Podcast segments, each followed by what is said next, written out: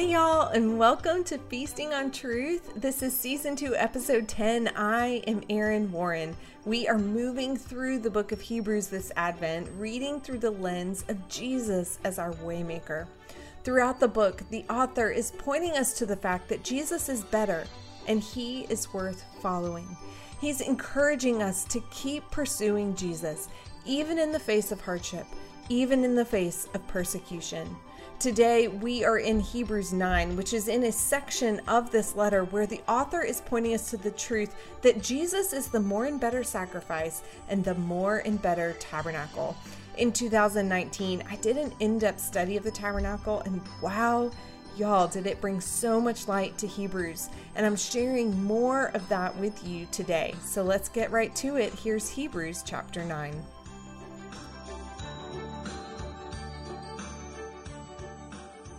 Jesus, you are the more and better tabernacle. You are the more and better sacrifice.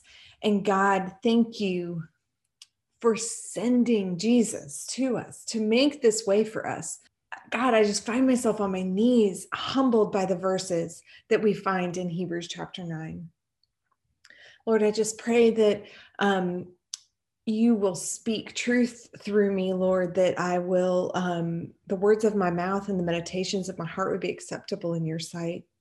God, that you would give us eyes to see and ears to hear and a heart that is prepared and ready to understand that you would do what only you can do and teach us, Lord, through Hebrews chapter 9. It's in your name I pray. Amen.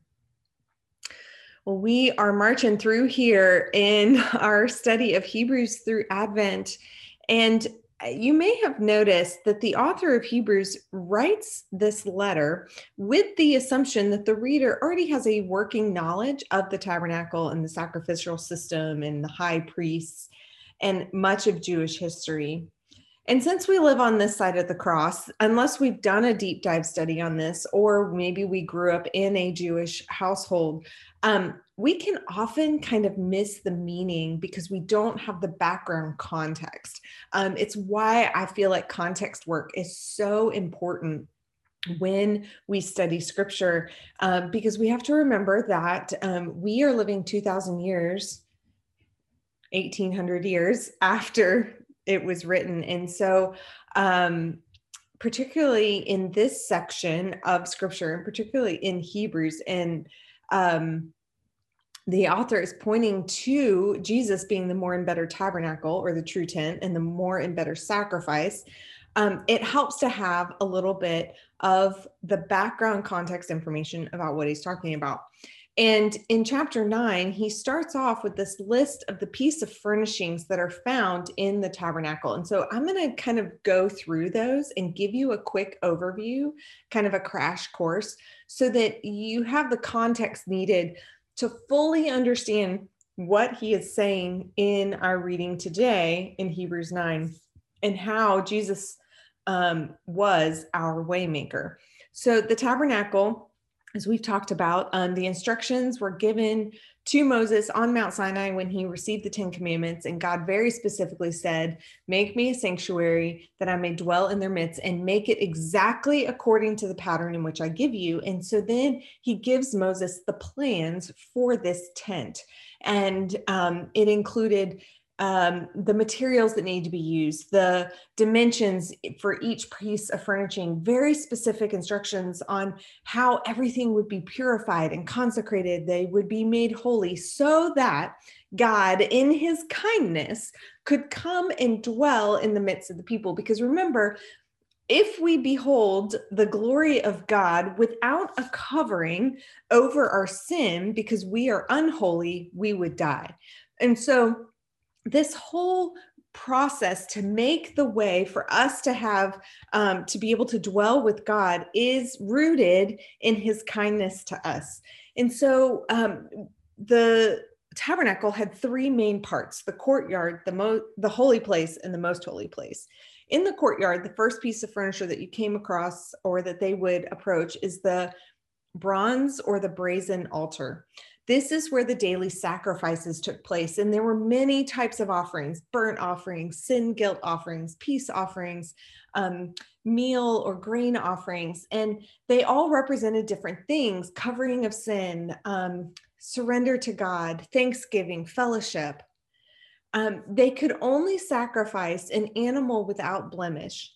And it kind of symbolized that something that did not deserve the punishment took the punishment for someone else. Jewish people were well acquainted with the cost of their sin. I did a study of the tabernacle a couple years ago. And one of the things about the brazen altar, the bronze altar, that really stuck out to me was the fact that as they were preparing the sacrifice, the people watched the blood of the animal spill for their sin. So they were well acquainted with this idea that something that was pure and blameless, that did not deserve punishment, would take on and shed its blood to cover their deserved punishment. So I want you to keep all of this in the back of your mind because we're going to come back to it at the end. So the next um, piece of furniture in the courtyard was the laver or the bronze basin. It was made of bronze mirrors that were donated by women. Um, you can read in Exodus how, as they exited um, Egypt, the Israelites um, were took with them and were given gifts by the Egyptians. Um, and God took those and they were contributing, um, giving offering of what they took out of Egypt to build. That's where they got the materials to build this tabernacle. And so this basin was made um, by these bronze mirrors that were donated by the women. Um, and so it's both practical but also spiritually significant because sacrifices were messy business and after a sacrifice you needed to wash. Um, but also it was the place where priests would cleanse themselves before they entered the holy place. The mirrors would remind them that god not only sees their outward appearance but also their hearts. And it's how they purified or sanctified um, themselves. And we see in this courtyard both blood and water and how both blood and water were necessary to cleanse the people of their sin. Um, after that, you would enter into the tent, the actual tent, which was the first part was called the holy place. Um, and we'll see and hear that the materials shift from bronze to gold. So as you're getting closer to where the presence of God dwells, the materials are getting finer and more costly and more valuable. Um, the holy place and most holy place were shrouded with several layers of different types of animal skin. And so um, practically it was dark. And so the first piece of furniture that you would walk to in the holy place was the golden lampstand um, because they needed light. And the practice, so that's the practical side of it. Um, it is a very unique piece because multiple other pieces were made of wood and covered with um, gold or bronze. The golden lampstand was hammered out of one solid piece of gold. It had six branches coming off one centerpiece and had a total of seven lamps atop. Um, it did not burn wax, it burned oil. Um, oil in the Bible often represents the Holy Spirit. And so um, there is this lamp points us to the Holy Spirit. Um, and then after that, across from the golden lampstand um, was the table of shewbread or the bread of the presence. Now, bread to them in their culture, and even today in some Middle Eastern cultures, is not like the bread that we think of.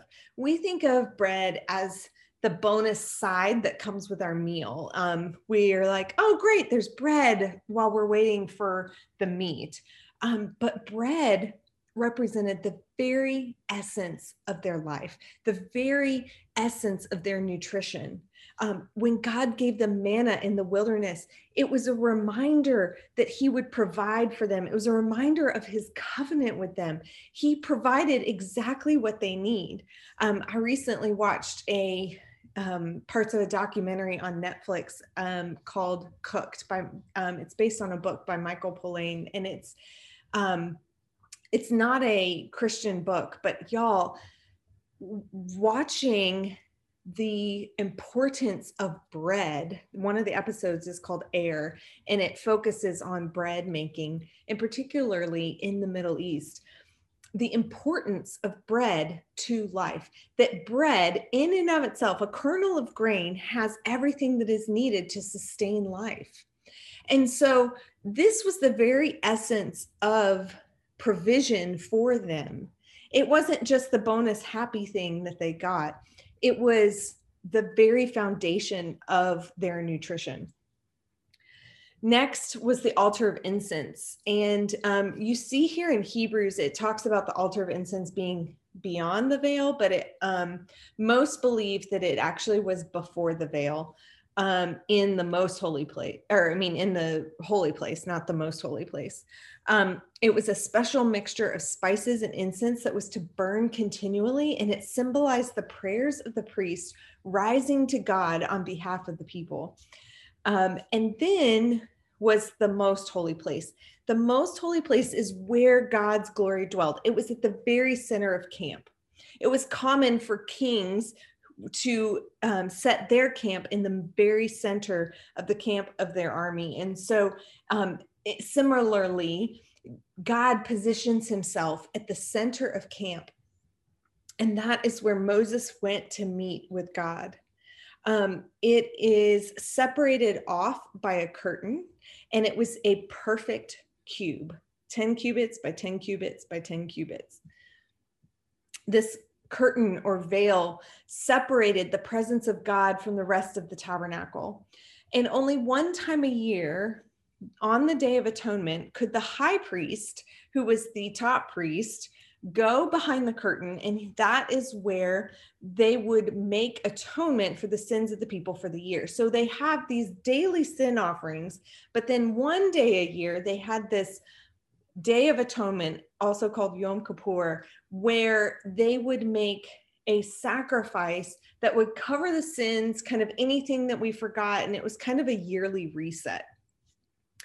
So behind this curtain was the Ark of the Covenant. Now, that's a piece of furniture most of us probably know thanks to Indiana Jones. Um, but here's um, no one was allowed to touch it. It had poles with which you could carry it. It was made of acacia wood and overlaid with gold.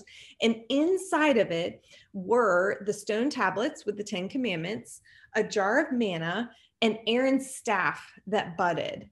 And all three of these reminders remained with the Ark of the Covenant. And on top of it was the mercy seat. Now, um, the mercy seat is um, also called the atonement cover. It was made of gold and it had two cherubim with their wings cast out over the top. And this was where God's glory dwelled. Um, it wasn't necessarily where his throne.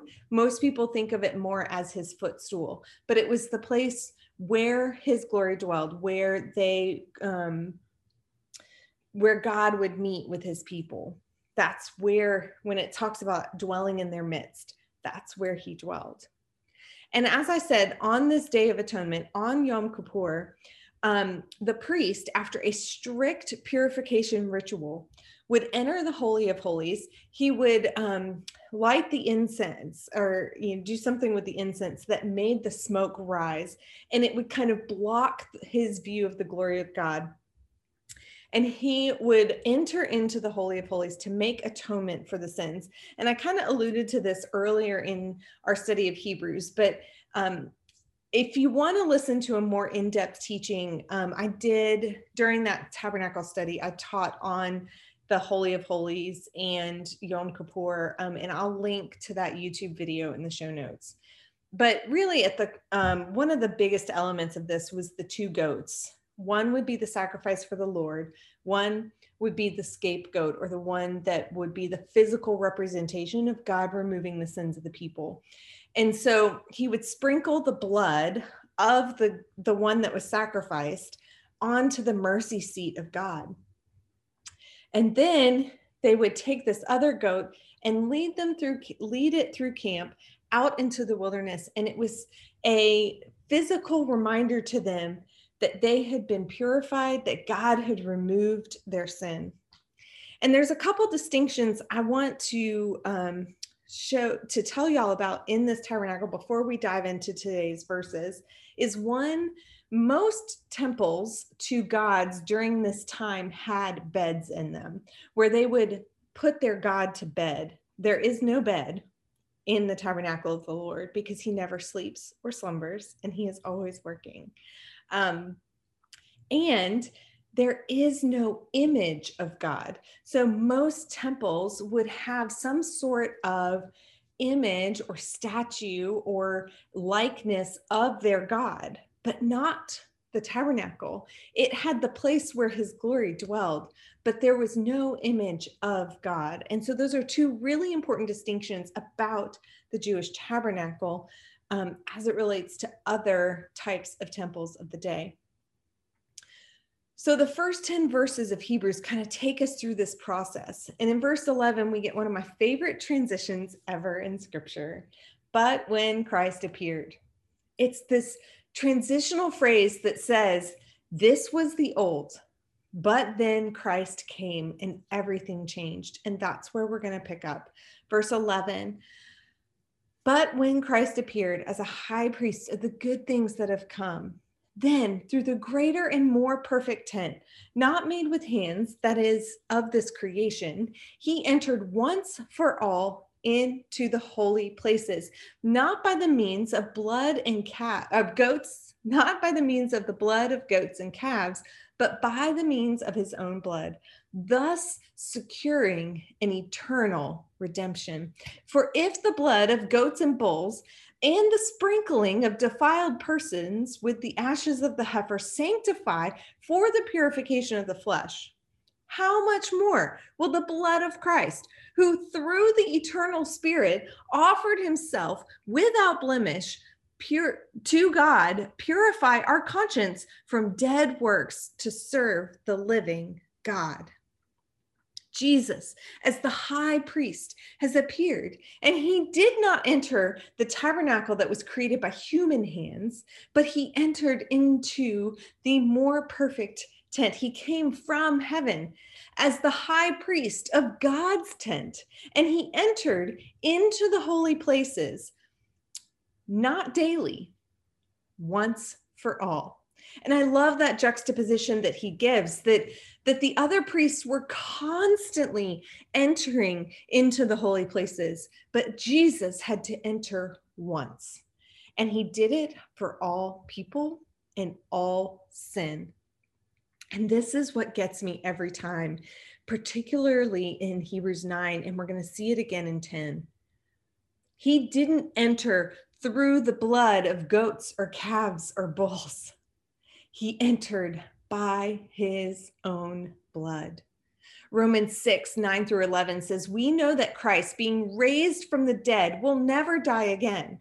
Death no longer has dominion over him. For the death he died, he died to sin once for all but the life he lives, he lives to God. So you must consider yourselves dead to sin and alive to God in Christ Jesus.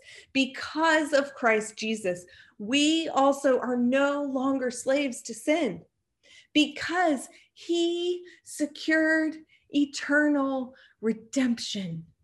I love that phrase from verse 12. It's one of my favorite names of Jesus that he is a redeemer. It means that um, the Greek word for redemption here, it means to release by paying the ransom. Y'all, we were slaves to sin, and he paid the ransom that set us free from that slavery to sin. But get this, y'all, it is even deeper than simply paying the price to, for someone else's freedom. You pay a ransom to someone to get back what was yours. The root word of redemption comes from a Greek word that means to restore something back into the possession of its rightful owner, rescuing from the power and possession of an alien possessor. You were not merely beat, bought at a price. You were redeemed and returned back to your rightful owner. No longer are you um, slaves to sin and death, but now you have come back under the possession of the living God. And his redemption of you is not only secure, it's unending. Don't miss this. The Greek word for eternal means without beginning or end, that which has always been and always will be.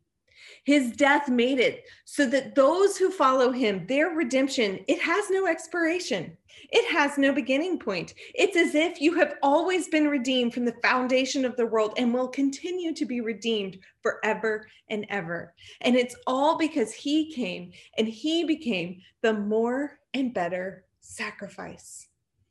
And we're going to jump down to verse 24 and I know this was this was the longest passage of these 13 um, chapters through Hebrews through this Advent, but oh goodness, they were so good. And I didn't want you to miss this. Verse 24 For Christ has entered not into the holy place made with hands, which are copies of the true things, but into heaven itself, now to appear in the presence of God on our behalf. Nor was it to offer himself repeatedly as the high priest enters the holy place every year with the blood not of his own for then he would have had to suffer repeatedly since the foundation of the world. But as it is, he has appeared, here's my phrase once for all at the end of the ages to put away sin by the sacrifice of himself.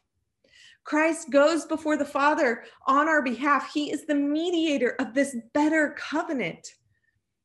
He is the more and better sacrifice. He is the more and better tabernacle, the true tent. And the author goes on to describe the events of the Day of Atonement and that Jesus didn't enter the most holy place like the other priests did with the blood of that goat. Those priests were not pure and blameless. And so they had to offer a blood that was not their own. Instead, he entered once for all by the sacrifice of himself. And in doing so, he put away sin. That word literally means it no longer has a place. It's a cancellation, it's an annulment. The sin no longer has a place in your life when he is your redeemer. And I love verse 26. Here's what's so incredible about the tabernacle. Because if you trace the steps of the priests through the tabernacle, through that process that I described at the beginning of this teaching, it forms the shape of a cross. It was never meant to be the forever way. It was meant to point us to the perfect waymaker, Jesus. The bronze altar shows us that Jesus is the Lamb of God who takes away the sins of the world. That's from John 1 29. He was the perfect sacrifice, and his sacrifice not only covered all of the past sins committed, but every sin yet to be committed. The bronze laver shows us that Jesus is the one who washes our way on or washes away our sin. And y'all, when he was on the cross and they pierced his side, both blood and water flowed from his body. Being pure and holy, he washed away our sin. Purity and washing were such a huge part of Jewish culture. And on this side of the cross, what washes us clean is his word. It's his word that sanctifies us. John 17, 17 says, Sanctify them by truth. Your word is truth. We must cling to truth and allow it to do a sanctifying work in us. The lampstand shows us John 8 12. Jesus is the light of the world. Whoever follows him will not walk in darkness. John 1 5, his light shines in the darkness, but the darkness has not overcome it. The bread of the presence. Not only is Jesus the bread of life, he is life. He is essential. He is the only way, the only truth, the only life. At the Last Supper, Jesus compared the bread to his body, which he gives to us, so that in him we may have life.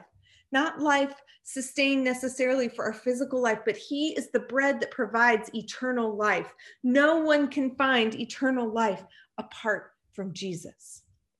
The altar of incense shows us that Jesus is our mediator, the intercessor, um, our intercessor before God, that salvation comes through him. And in the most holy place, Jesus was the place where God's glory dwelled with us. He is Emmanuel. John 1 14, and the word became flesh and dwelt among us. And we have seen his glory, glory as the only Son from the Father, full of grace and truth. Jesus is God's glory dwelling among us. He was full of grace and truth, full of the glory of God through his blood, our hearts have been sprinkled clean. We're going to see that in Hebrews 10. And our sins have been removed. He put away sin by his blood once for all. Verse 27 And just as it is appointed for man to die once, and after that comes judgment, so Christ, having been offered to bear the sins of many, will appear a second time, not to deal with sin, but to save those who are eagerly waiting for him. Advent comes from the Latin word meaning coming. And it's not only a time to remember his coming to be God with us at Christmas, to become our waymaker, but that he is coming again to remember that this world is not our home. I have clung to that hope of Jesus coming again in a year of hard. The verses of Revelation continue to remind me that this is not what it was meant to be.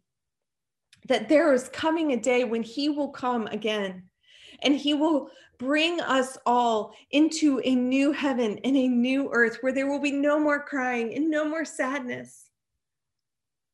And I know Jesus felt that too. I know he saw us lost in our hopelessness and he wanted to do something about it. In Mark 7, as Jesus is about to heal a man who was deaf mute, it says he sighed. And that word has this intonation that this is not how it was meant to be. It's the same word used for groaning in Romans 8, starting in verse 22. For we know that the whole creation has been groaning together with the pains of childbirth until now. And not only the creation, but we ourselves who have the first fruits of the Spirit groan inwardly as we eagerly as we wait eagerly for adoption as sons, the redemption of our bodies. For in this hope we were saved. Now, hope that is seen is not hope, for who hopes for what he sees? But if we hope for what we do not see, we wait for it with patience our world, our our own souls are groaning.